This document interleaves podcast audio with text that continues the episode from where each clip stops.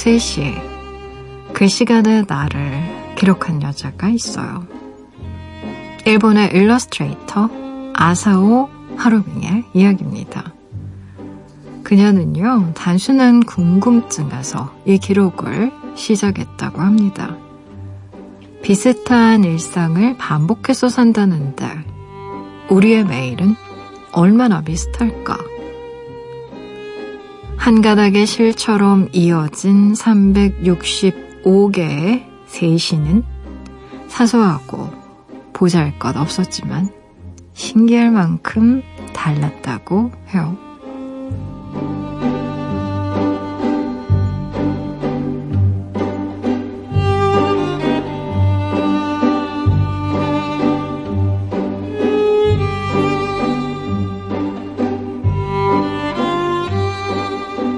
우리가 매일 마주하는 새벽 2시와 풍경은 어떨까요?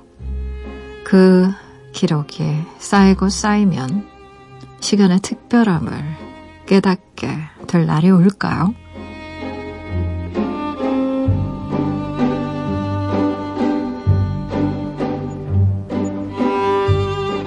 (8월 27일) 당신만을 위하는 시간 여기는 라디오 디톡스 배경옥입니다.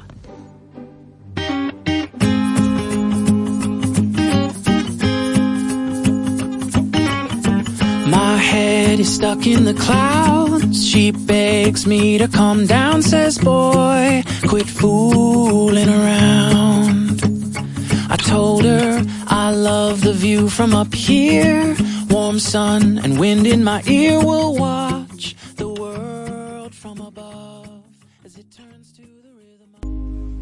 라디오 디톡스 배경옥입니다. 첫 곡은요.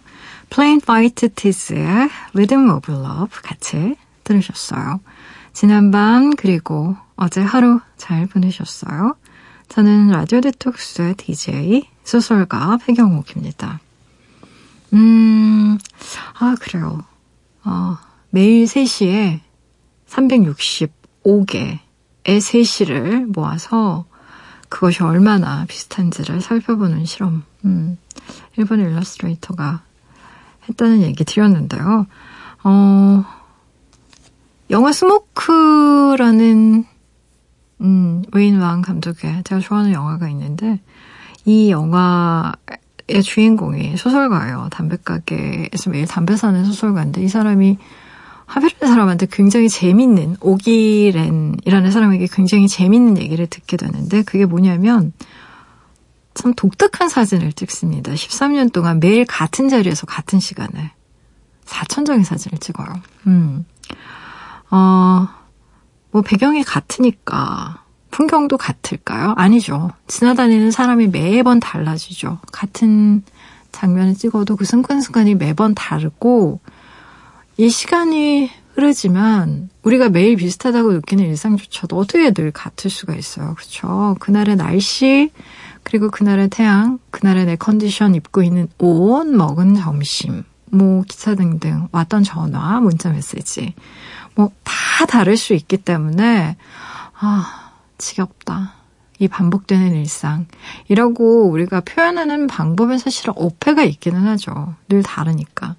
근데 우리 늘 비슷하다고 느끼잖아요. 그래서 이 비슷함을 어떻게 하면 음, 우리식으로 재해석해서 좀 더 다채롭게 만들 것인가에 대한 고민을 각자 해보면 참 좋을 것 같아요.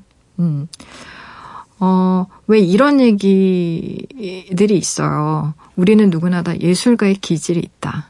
음. 예술가라는 게 어떻게 보면 비슷한 것들 좀 다르게 보는 사람들, 그리고 한 번도 해보지 않았던 질문에 대해서 정말 새롭게 어, 의문을 제기하는 사람들이라고 할 수도 있는데, 이런 부분이 아닐까 싶어요. 매일의 세시를 각기 다른, 음, 매일 똑같아 보이는 세시의 풍경을 통해서 아주 아주 미세하게 다른 것들을 포착해서 그것들을 그림으로 그려낼 수 있는 능력.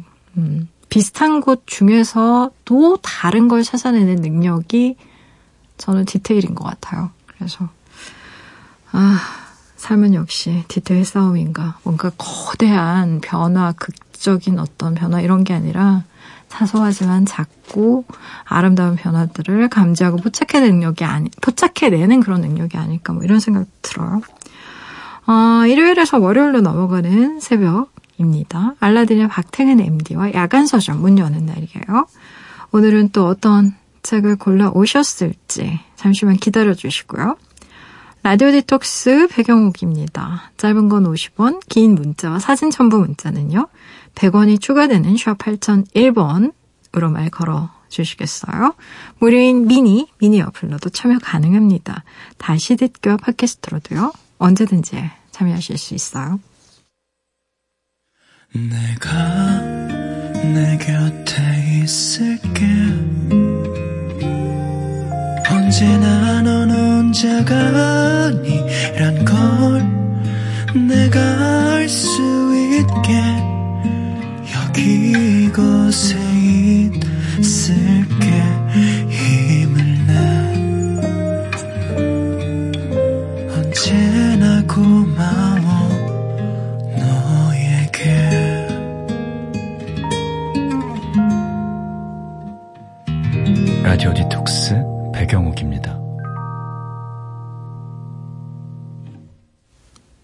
라디오 디톡스 배경옥입니다. 함께하고 계시고요. 야간 서점 문 열기 전에 사연 하나만 소개할게요. 이수정님, 안녕하세요, 백장님. 여기는 독일 함부르크입니다. 저녁 7시가 넘었어요. 제 직업은 사진작가입니다. 대학 졸업하고 바로 스튜디오에 취직해서 6년간 밤낮 없이 일했어요. 목표는 하나. 언젠가 저만의 사진을 찍을 그날을 위해 돈을 모은 거죠. 그리고 올해 6월 드디어 퇴사했습니다.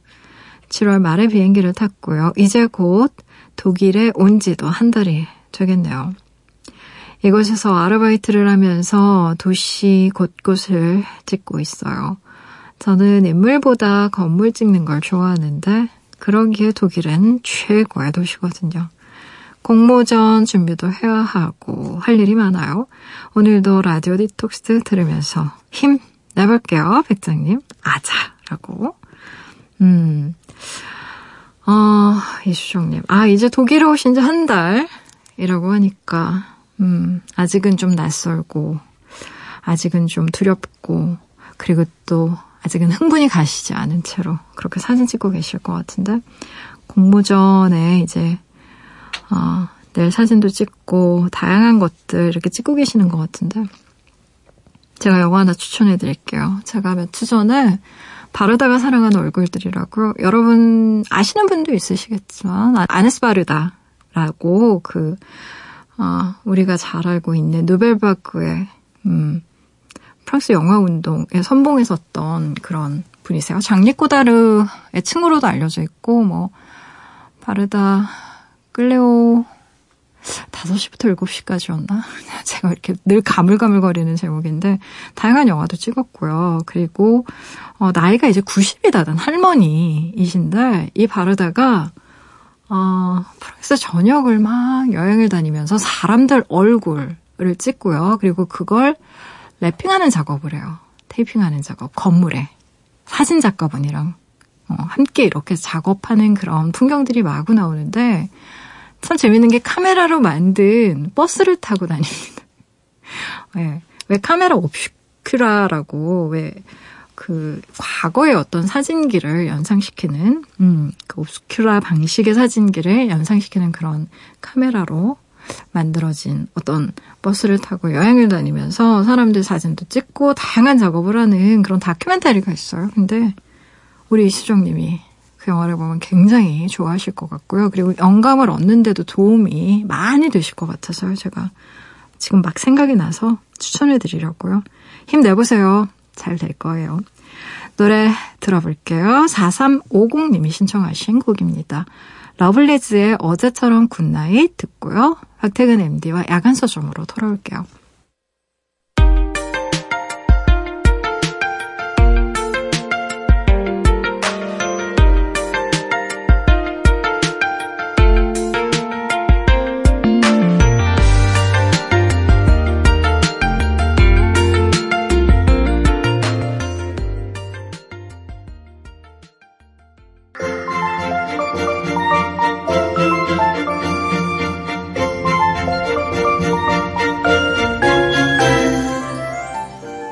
새벽은 책 듣기 좋은 시간이죠. 존재한다고 믿으면 어디든 열릴 것이니 밤의 서점으로 놀러오세요. 야간 서점 지금 시작합니다.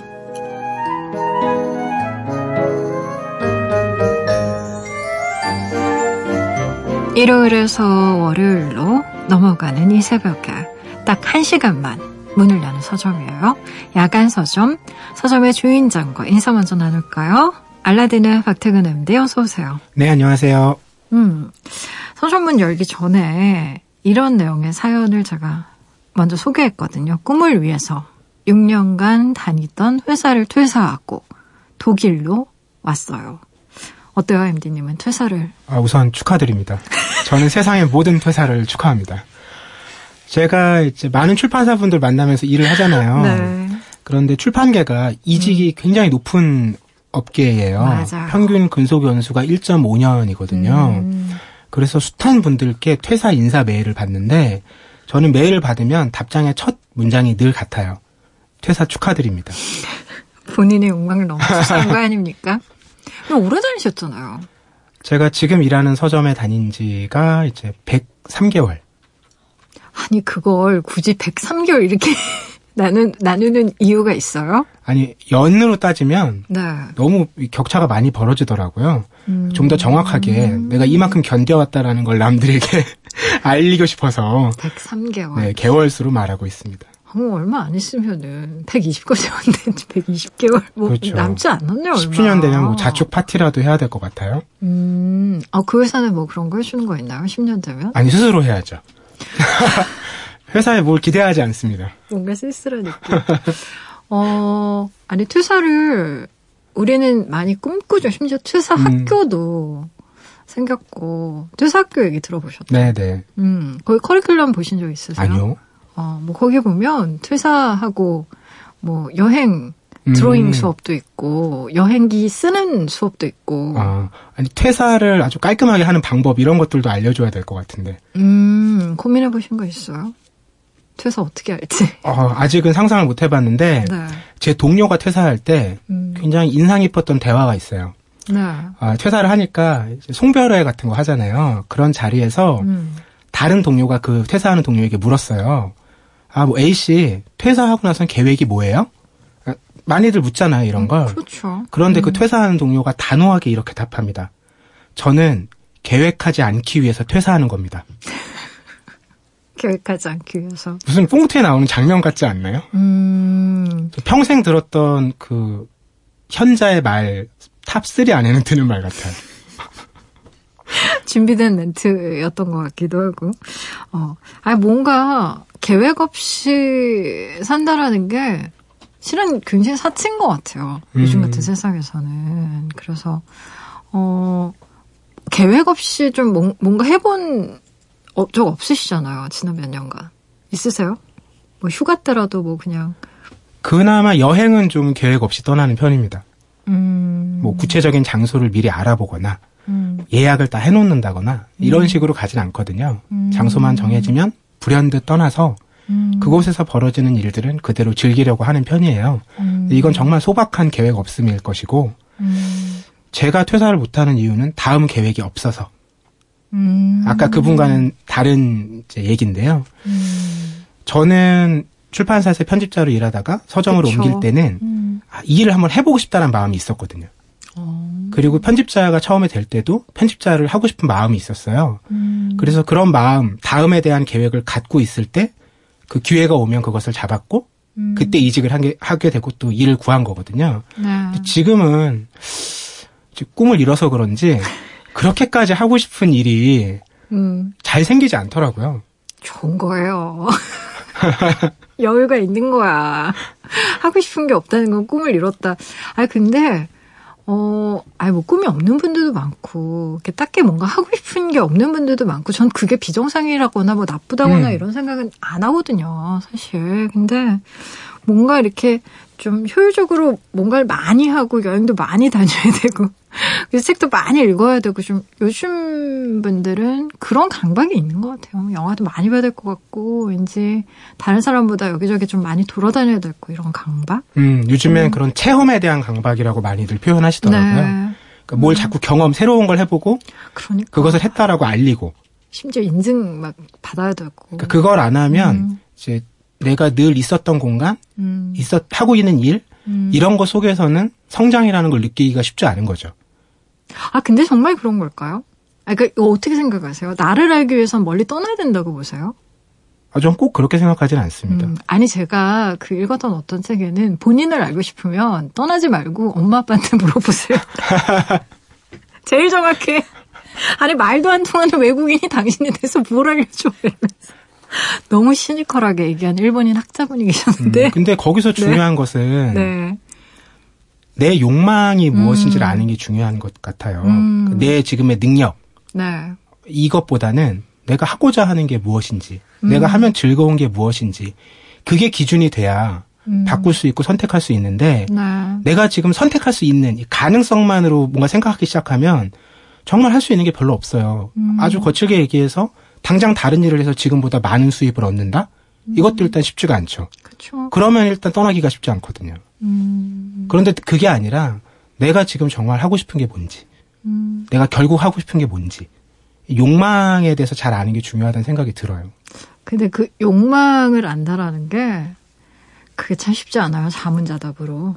사람들은 내가 나한테 자꾸 질문을 하면 음. 내가 나에 대해서 잘 알게 된다고 하는데 저는 실은 그게 대단한 착각이라고 생각해요. 음, 사람이 나에 대해서 결정적으로 알게 되는 순간은 타인이라는 거울을 통해서 나를 음. 비추어 봤을 때 알게 되는 경우가 더 많거든요. 음. 그래서 어 저는 그게 생각의 함정인 것 같기도 해요. 생각 좀 하고 살아라는 얘기가 아, 내 안에서 뭐 계속 나는 누구인가, 나는 어떻게 살아야 될 것인가 이런 질문을 한다고 해서 그게 그러니까 더 많은 행동이 필요한 것 같아요. 오히려 음. 생각 과잉이 좀 문제가 되는 경우도 많이 있다. 특히 음. 제 주변은 좀 그랬던 것 같습니다. 그래도 전 사연 보내주신 분처럼 음. 착각이라 할지라도 6년 동안 몸담던 회사를 딱 박차고 독일로 떠나셨다라는 것은 무조건 응원합니다. 그잘 되실 거예요. 그래 응원 드리고요. 오늘 첫 책 그러면 어떤 책으로 예. 아, 요즘 뭐 가장 많이 드시는 음식이 아닐까 싶어요. 음, 평양냉면. 아 오늘 8월 내내 많이 음. 그리고 사실은 제일 많이 올랐대요. 10% 이상 가격 인상. 정말 너무 비싸가지고 맛있는데 참 먹기도 요즘에 뭐 만 원이 훌쩍 넘더라고요. 그렇죠. 어지간한 유명한 집 가면 11,000원, 12,000원이고 네. 예전에는 수육이 음, 절반만 시키는 게 있었는데 맞아요. 가면 갈수록 절반이 없어지더라고요. 사라지고 있어요. 그 아름다웠던. 그러니까 혼자 가면 먹을 수가 없는 거예요. 사실 맞아요. 가격 부담 때문에.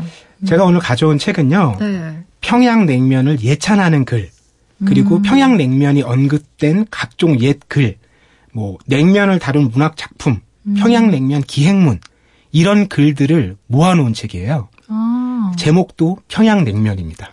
아주 심플하네요, 제목이. 네. 음. 어, 이 책을 기획한 분 자체가 평양냉면에 흠뻑 빠져 있는 분 같아요. 왜냐하면 음. 이분이 이렇게 얘기하더라고요. 냉면은 우리 음식 가운데 예술적 완성도가 가장 높은 음식이다. 음. 저는 처음에 무슨 말인가 했어요. 뒤에 설명이 어, 더합니다. 고명을 얹은 채 웅숭 깊은 냉면 국물 속에 또아리를 뜬 면발의 모습. 이런 식으로 냉면을 묘사하고 계세요. 그러니까 이 기획하신 분이 일단 평양냉면을 너무 좋아하시는 분이라서 음. 옛날 사람들이 평양냉면 어떻게 얘기했을까? 음. 이런 자료들을 다 모으기 시작한 거예요. 네. 그런 자료들을 가지고 시간대별로 배치하고 주제별로 배치해서 음. 하나의 책을 만들어낸 거죠. 음. 냉면 좋아하시는 분들이 보면 굉장히 그 만족도가 클 것 같은데요. 음. 음. 냉면 외에 여름에 많이 먹지만 그쵸. 겨울 음식이다. 그쵸. 북한에서는 겨울에 드신다고. 동치미 그러시더라고요. 국물을 쓰니까. 네, 맞아요. 그것 역시 착각이라고 해요. 아, 그래요? 네, 그렇게 김- 알고 있었는데. 김소저라는 사람이 쓴 글 중에요. 네. 제목이 사철 명물 평양냉면이라고 있어요. 음. 그래서 사계절에 다 냉면을 먹어야 할 이유가 있다라고 이 사람은 주장하는 거예요. 아까 겨울 음식 아니고 사계절 내내 먹어야 된다. 봄에는 아주 봄 기운이 올라오니까 산책하잖아요. 네. 산책하고 나서 그런 피로를 흘려보내면서 그득 담은 한 그릇 냉면의 시장길을 면할 때 음. 이때가 좋고요. 네. 여름에는요. 여름날 열기가 상당히 높은 평양에서 더위가 몹시 어, 다툴 때 흰 벌떡 대접에 주먹 같은 얼음 덩어리를 속에 감추고 서리서리 얽힌 냉면. 음. 얼음의 더위를 물리치고 겨자와 산미의 권태를 떨쳐버리리. 뭔가 표현이 굉장히 네. 감각적이네. 근대식이 글이거든요. 가을은 또 이렇습니다. 네. 오랜만에 친구를 만나서 회포를 풀듯이 음. 줄기줄기 긴 냉면을 물어 끊기 어려움이 음. 그들의 우정을 말하는 듯하다. 정말 놀라운 비유들 아닙니까? 아니 근데 냉면 아니 근데 보통 평양냉면은 그 물어뜯는 정도는 아니지 아니 함흥냉면은 내가 즐긴 거 인정을 해요 어 근데 평양냉면은 그래도 이 메밀 함량이 높아서 그렇게 음. 물어뜯을 정도는 아닌데 그리고 음. 이제 드디어 겨울이요.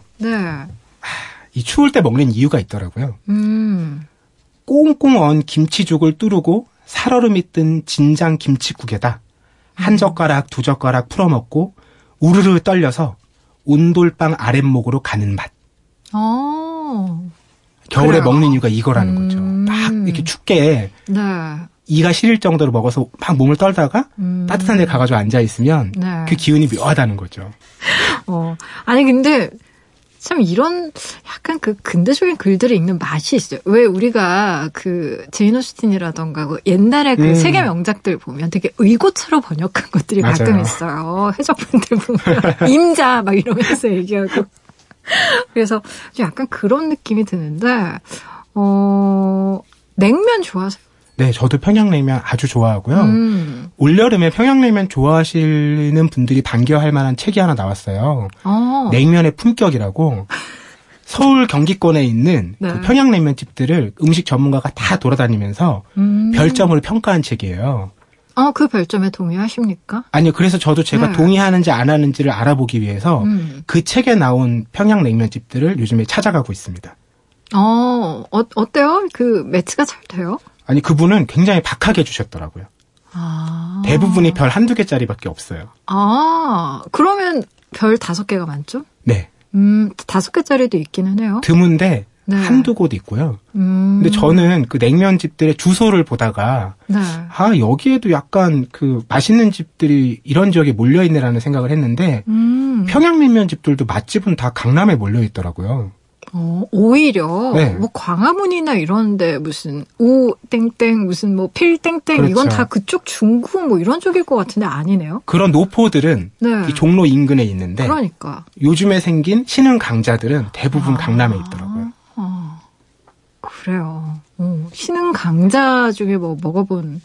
강남은 집에서 너무 멀어서 제가 인천에 살거든요. 네. 강남에 가는 것보다 강릉에 가는 게 저는 가깝다는? 생각이 들어서 요즘에 평양, 아, 평양이래. 평양냉면, 평창 얘기하려고 그랬는데 지금 평양 얘기 나왔어. 평창 올림픽 때문에 도로가 뚫려서 음. 실은 대전 가는 거리도 안 걸려요, 요즘에. 음. 서울에서 강릉 속초까지 금방 갑니다. 두 시간도 안 걸려요. 아니 평양 빨리 도로가 우리가 연결이 돼가지고 그러니까. 옥류관에 가야 되는데 그러니까요. 이 책에 보면요 그 네. 옥류관 가서 꼭 해야 될 투두 리스트가 있어요. 어. 그러니까 이런 근대식의 글부터 최근의 글까지 모아놓은 거예요. 아. 갔다 온 분이 이렇게 다섯 가지를 추천하더라고요. 첫째, 오, 네. 일단 식당에서 평양냉면의 맛을 음미하는 게 시작이에요. 음. 그리고 두 번째는요, 먹고 나서 그 옥류관 발코니에 나오면 대동강 풍경이 쫙 펼쳐진대요. 어. 그래서 식후경을 하고요. 네. 세 번째는 그 건물 밖으로 나와서요, 옥류관 건물의 위용을 보는 거예요. 아, 이게 막 크구나. 별관이 600명 들어가는 데래요. 본관은 수천 명 들어가고요. 네. 그리고 건물 바깥으로 나와서 음. 근처에 옥류교가 있대요. 다리. 아. 그 옥류교 아래 서서 대동강의 바람을 맛보고 음. 마지막으로는요. 어, 한 5분 10분 정도 산책하듯이 걸어가면 네. 옥류 약수터가 있대요. 거기 가서 약수로 입가심을 하면 네. 옥류관 즐기기가 완성된다고 하더라고요. 어떤 분이 쓰신 겁니까? 옥류관 다섯, 어, 굉장히 세밀하게 뭔가 디테일한 안내네요. 음. 아니 뭐 냉면 매니아들이요. 네. 이 곳곳에 있더라고요. 뭐 음. 고종 같은 경우도 네. 냉면 매니아였는데 고종이 툭 하면 냉면 먹고 싶다고 해서 음. 나인들이요 네. 궁궐 밖에 있는 냉면집에 가서 사리를 사왔대요. 그러니까 어. 고명하고 육수는 네. 권래 대체로 있으니까 아. 금방 만들 수가 있는데 네. 이 면 금방 치대서 뽑기가 어렵잖아요 메밀국수가. 음. 그러니까 지금 내가 당장 먹고 싶다고 왕이 말하면 빨리 구해와야 되니까 음. 안에서 만드는 것보다 밖에 나가서 사오는 게 싼 거죠. 음. 그래서 일종의 이 책에서는 이게 냉면 테이크아웃의 시작이다. 이런 얘기를 하고 있고요. 네.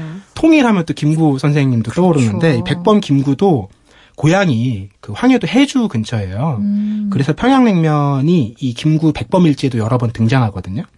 처음에 등장할 때는 1899년 이때는 백범이 승려 신분일 때죠. 네. 이때 평양 지역에 머무를 때 그 대동문 옆에 가서 면을 먹었다는 기록이 나오는데 음. 재미난 거는요. 한 50년 지나서 1948년에 남북 연석 회의를 하기 위해서 평양에 가잖아요. 그때 50년 만에 가서 평양 냉면을 먹어본 거예요. 음. 근데 먹고 나서 하는 말이 아, 이 너무 약간 뻔한 말이긴 해요. 예전 맛이 나지 않는다. 시절이 변했다. 음. 이런 평가를 하고 있더라고요. 음. 근데 뭐 냉면도 사실 뭐 평양 냉면파와 함흥 냉면파와 음, 이렇게 나- 파가 나눠져 있고 그렇죠. 왠지 함흥 냉면 좋아한다고 하면 애들 입맛이라고 놀림 받는 것 같아 살짝 그런 느낌도 있고 왜 평양냉면이 심지어 별로 맛은 없으나 왠지 마- 맛이 별로 없다고 하면 미식가가 되려면 한참 멀었군 이런 약간 음. 업신여김을 당하는 것 같은 그런 약간 느낌도 없지 않아 있어요. 맞아요. 참맛을 모르는 음. 듯한 느낌을 받죠. 네. 그래서 업신여김을 당하고. 아니 그러니까 사실 옥류관 냉면 그렇게 맛있다고 그렇게 말씀을 하시지만 음. 실제 가서 아 나 무슨 맛인지 모르겠단다 이런 분들도 있긴 하시더라고요. 그렇죠. 그래서 음. 그런데 그 맛을 떠나서요. 네. 냉면 중에 냉면이 왜 평양 냉면이냐? 음. 이걸 얘기할 수 있는 근거가 굉장히 많아요. 아 그래요? 일단 이 한반도 역사에서 네. 평양 냉면이 아니라 냉면에 대해서 가장 오래된 기록. 음. 이게 평양 냉면이에요. 아 냉면 자체 네. 기록이 그 고려 시대에 송나라 사신 서긍이 다녀갔는데 이 사람이 남긴 고려 도경이란 책에 당시 고려 사람들의 생활에 대한 얘기들이 굉장히 많이 나오거든요. 네. 여기서 10대 음식 가운데 이제 평양 국수, 이 국수가 냉면이죠. 이걸 꼽기도 했고요. 그리고 1910년대가 되면 평양에는요 이미 냉면 거리가 조성이 됩니다. 어 10년도에 네. 이때 막 도시화 또 인구 증가에 맞춰서 네. 이 평양 대동문 앞에는요 2층짜리 냉면집도 생겼고요. 어. 1925년의 기록에 따르면 평양 그 거리, 냉면 거리에 있는 냉면집에서 일하는 노동자들이 음. 300명을 넘었다고 해요. 음. 이런 평양 냉면이 유행을 하면서 서울로 건너오거든요. 왜냐하면 서울에도 외식이 필요한데 그렇죠. 서울에는 외식할 게 설렁탕밖에 없었대요. 그 당시에 네. 음. 그런데 냉면이 건너오기 시작했고 또 한편으로는 기술의 발달이 큰 영향을 미쳤는데 음. 1910년에 부산에 처음으로 얼음 공장이 생깁니다. 음. 그러니까 얼음을 사시사철 쉽게 공급받을 수 있게 된 거예요. 네. 이러면서 냉면이 여름에도 쉽게 먹는 음식이 된 거예요. 음. 그 전에는 얼음 구하기도 힘들고요. 그렇죠. 또 고명, 이 고기가 삶아놓으면 금방 상하잖아요. 그렇죠. 이게 제일 어려운 문제였는데 음. 1920년대에 초보적 수준의 냉장고가 한국에도 도입이 되거든요. 네. 그러면서 상하지 않고 여름에도 먹을 수 있는 음식으로 자리를 잡은 거죠. 음. 어, 그래요. 평양냉면의 역사. 어, 뭐, 그리고 또 다양한 뭐 사료들이라던가 기원이라던가 이런 거 알고 사실 먹으면 더 맛있을 것 같아요. 그렇죠? 그리고 마지막으로 오늘날도 이어지고 있는 평양냉면의 역사 한 가지만 더 짚어보면요. 네. 정말 최근의 기사인데요. 음. 가디언의 보도예요. 네. 이 얼마 전에 있었던 그 남북 정상회담 음. 때왜 옥류관 냉면을 같이 먹었잖아요. 그렇죠. 그것에 대해서 가디언이 이렇게 보도했습니다. 남북 정상회담에서 한반도의 평화와 비핵화 선언 외에도 양측은 한 가지 사실에 더 동의했다. 음. 평양에서 가져온 냉면이 맛있었다는 점. 무려 가디언이 이런 글을 썼고요. 네. 그리고 이 네티즌의 평가가 굉장히 유행했었는데 저도 이 문장을 기억하거든요. 음. 이제 평화의 상징이 바뀌었다. 비둘기가 아닌 평양냉면이다. 그래요. 그때 옥류관 배달 서비스 안 하냐고. 어떻게 좀 옥류관이라도 좀 통일해 주시면 안 되겠냐. 뭐 이런 얘기도 하고 실제로 말씀하신 것처럼 남북 정상회담 이후에 냉면 인기가 훨씬 더 많아졌어요. 음, 그래서 뭐 과일 열풍이라고 할 수 있을 것 같습니다. 그래 오늘 또 무슨 노래 들어볼까요? 냉면 하면 이 노래밖에 떠오르는 게 없어서요. 명카 드라이브의 냉면 골라왔습니다. 노래 듣고 오실게요.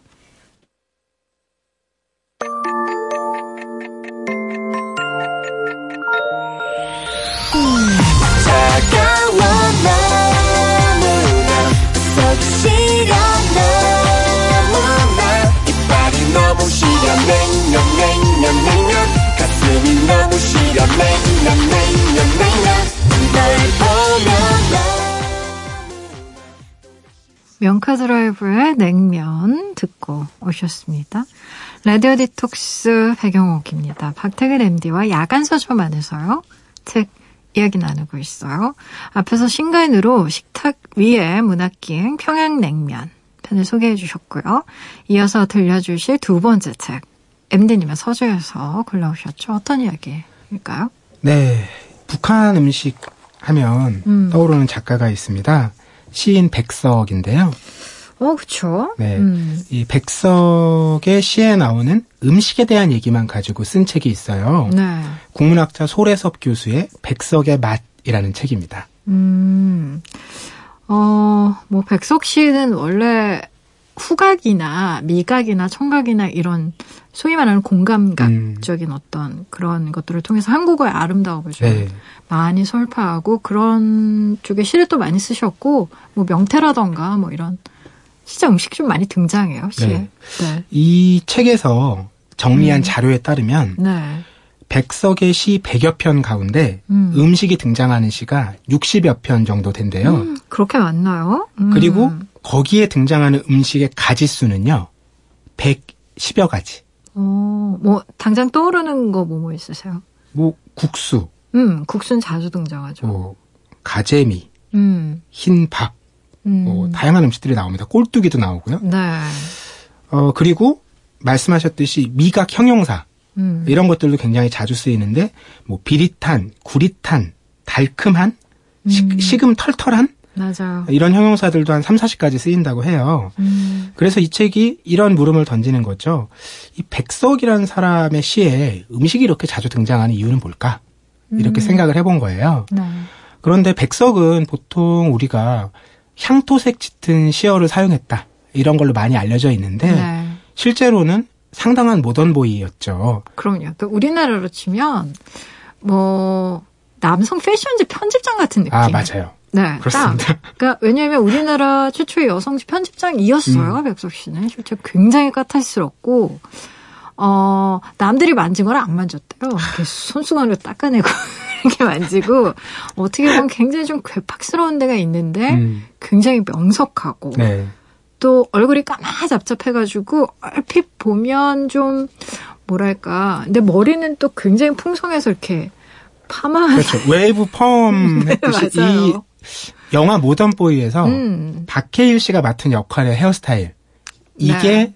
백석의 헤어스타일을 차용한 거라고 해요. 네 맞아요. 그런 모습 음. 떠올려 보시면 될 것 같고 실제로 뭐 일본 유학까지 마치고 음. 조선일보에서 일했던 당시 엘리트죠. 뭐 러시아어에도 능통했기 음. 때문에 번역도 많이 했고요. 그래서 그러면서. 이 작가는 그렇게 얘기하더라고요. 음. 당시에 백석이 적극적으로 사용했던 평양 방언, 음. 또 평북 방언 네. 이게 그때도 많은 사람들이 쉽게 이해하던 표현이 아니었기 때문에 음. 향토색 짙은 표현이라기보다는 신선한 감각을 전하는 시어로서 이 사람이 끌어왔다 이렇게 보는 게 온당하지 않을까라고 음, 얘기하더라고요. 저도 동의합니다. 음. 네. 음. 그 그간에 이 백석의 시에 나오는 음식들에 대한 그 평단의 분석 이런 게 크게 두 가지래요. 네. 하나는 일제 강점기의 궁핍한 생활에, 대, 생활에 대한 역설적인 상징이다. 음. 배고프고 힘드니까 네. 배불리 먹는 음식으로 따뜻한 느낌을 전했다. 음. 그리고 두 번째는요. 이런 토속적인 음식들에 주목해서 우리 민족 고유의 정서를 전하려고 했다. 음. 근데 이 저자는 두 가지 다 동의하지 않더라고요. 왜냐하면 첫 번째는 당시의 백석은 그렇게 가난 때문에 괴로워했던 사람도 아니고 네. 어, 그런 해석은 백석이라는 사람은 빼놓고 음. 식민지식이라는 당시만 너무 크게 본 거다. 그거 맞지. 왜 우리가 국어 시간에 음. 시 배울 때 음, 님을 해석하는 방식이 꼭 있었잖아요. 맞습니다. 네. 그 연애시가 아니라 이제 뭐 다 님은 조국이고 뭐 이런 방식의 어떻게 보면 좀 그 상황에 맞게끔 음. 해석을 했던 비슷한 연장선상이 아닐까. 그렇죠. 네. 그래서 그런 고정관념에서 벗어나서 음. 백석의 시를 그리고 음. 그 시에 나오는 음식들을 좀 새로운 관점으로 읽어보자. 네. 이런 시도가 이 책에 쭉 흐르는 이야기예요. 음. 음. 어, 그 중에 대표적인 시가 어, 국수인데요. 네. 왜냐하면 음식 명칭을 제목에 붙인 거는 국수가 유일해요. 음. 네. 물론 탕약이 있긴 한데 네. 탕약은 또 음식하고는 결이 좀 다르니까요. 네. 아, 그런데 이 국수를 표현할 때 어, 이 어마어마한 그 상징 같은 것들이 있더라고요. 음. 예를 들면 이런 겁니다. 국수가 어, 신화나 전설 쪽의 초월적인 존재처럼 호련히 나타난대요. 이 표현을 보면 음. 하룻밤 뽀얀 흰김 속에 접시기 소기름 뿌리 뿌연 속에서 국수가 나온다. 이런 표현이 있거든요. 음. 이렇게 아릿아릿한 김 속에서 국수가 쫙 뽑아져 나오는 장면을 묘사를 한 거죠. 음. 그리고 국수를 준비하는 과정을 반가운 것이 온다라고 표현했대요. 네. 그것은 먹기 좋은 음식이라는 걸 떠나서 그 음식 자체에 대한 음, 어떤 따뜻한 정서 음. 그리고 그걸 혼자 즐기는 게 아니라 마을이라는 공동체 속에서 얘기를 하고 있다고 하더라고요. 네. 그러니까 음식이 당시에 근대식이 접어들면서 아까 책에서 외식 문화도 얘기했지만 그렇죠. 각자 욕망을 채우는 도구 혹은 자기 건강을 챙기는 데 필요한 보양식 이런 식으로 많이 소비가 됐는데 백석이 얘기했던 음식은 그런 게 아니라 각각의 음식이 아니라는 거예요. 국수를 얘기했지만 그냥 국수가 아니라 음식 자체가 사람들에게 전달하는 정서 음. 그리고 그 음식 자체를 통해서 공동체가 공유할 수 있는 어떤 문화적인 정서 이런 것들을 백석이 추구한 게 아니었을까라고 어, 음. 짐작하더라고요. 어, 그래요. 그래도 뭐니 뭐니 해도 백석의 시 중에 그래도 사람들한테 제일 익숙한 시는 나타샤. 그렇죠. 네. 제목이 워낙 유명하니까요. 네, 당나귀. 뭐 그런 시일 것 같고, 어, 또 백석하면 이렇게 세트로 따라오는 이름이 있잖아요. 자야라고. 아, 사랑 얘기들이 있죠. 그렇죠. 결혼도 아마 세 번 정도 했을 거예요. 네, 이분 결혼 여러 번 하셨어요. 네. 첫사랑은 또 이루어지지 못하고. 음. 이 책에서 먹는 얘기만 하느라 사랑 얘기가 거의 안 나오는데 네. 백석이 좋아하는 음식 몇 가지 서- 설명해드리면 음. 소개해드리면 꼴뚜기라는 시가 있습니다. 이 시에는 꼴뚜기. 네. 신새벽 들망에 내가 좋아하는 꼴뚜기가 들었다. 그래서 정말 내가 꼴뚜기 좋아한다라는 직접적인 표현이 나오고요. 음. 그리고 제일 여러 시에서 많이 등장해서 백석이 즐겼다고 얘기되는 것은 모밀국수예요. 몸이. 네. 네. 국수라는 시에서는 고담하고 소박한 것으로 얘기되고요. 북신이라는 시에서는 소수리만과 광개토 대왕의 기계를 담은 음식으로 얘기되고요. 산숙이라는 시에서는요, 평범한 사람들의 마음을 담은 음식으로 얘기되는데, 음. 공통의 정서는 그런 거래요. 사소하지만 질긴 것이 갖고 있는 생명력.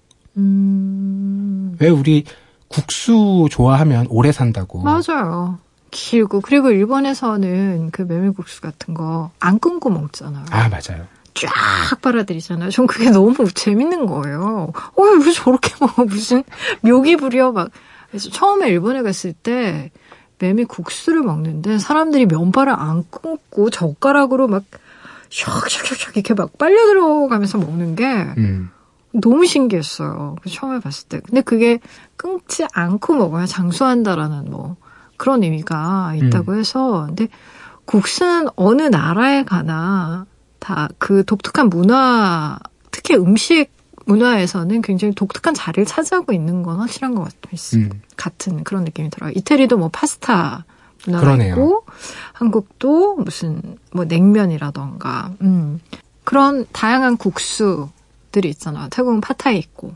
음, 그래서 저는 백석 시인이 어, 음식을 그렇게 110편 중에 60편, 60편, 저 이렇게 많이 나오는지 모르겠, 몰랐어요. 100편에서 60편이면 거의 60%의 그렇죠. 시에 먹는 게 나오고, 국수는 또 상당히 더 많이 나오기 때문에, 음. 음, 그런데 백석의 시에 나오는 음식들을 백석이 대하거나 표현하거나 다루는 방식, 음, 이걸 보면 각각의 음식이 이래서 맛있다.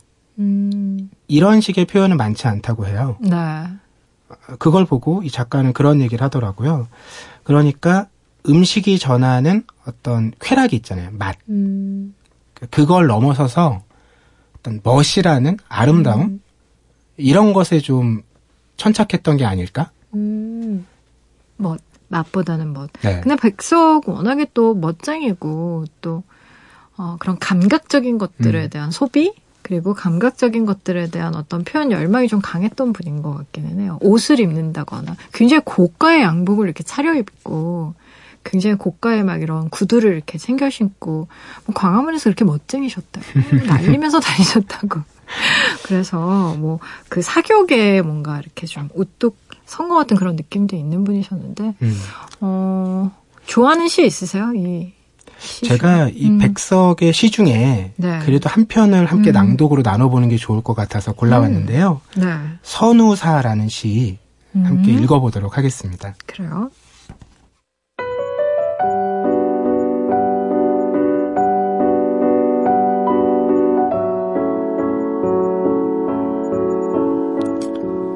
선우사 낡은 나조반에 흰밥도 가재미도 나도 나와 앉아서 쓸쓸한 저녁을 맞는다.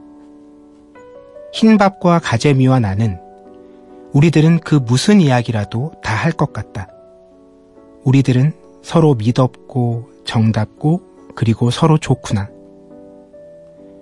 우리들은 맑은 물및 해정한 모래톱에서 허구 긴 날을 모래알만 헤이며 잔뼈가 굵은 탓이다. 바람 좋은 한 벌판에서 물닭이 소리를 들으며 다닛을 먹고 나이 들은 탓이다. 외따른 산골에서 소리게 소리 배우며 다람쥐 동무하고 자라난 탓이다. 우리들은 모두 욕심이 없어 희어졌다. 착하디 착해서 새과든 가시 하나 소나기 하나 없다. 너무나 정갈해서 이렇게 파리했다. 우리들은 가난해도 서럽지 않다. 우리들은 외로워할 까닭도 없다. 그리고 누구 하나 부럽지도 않다. 흰밥과 가재미와 나는 우리들이 같이 있으면 세상 같은 건 밖에 놔도 좋을 것 같다.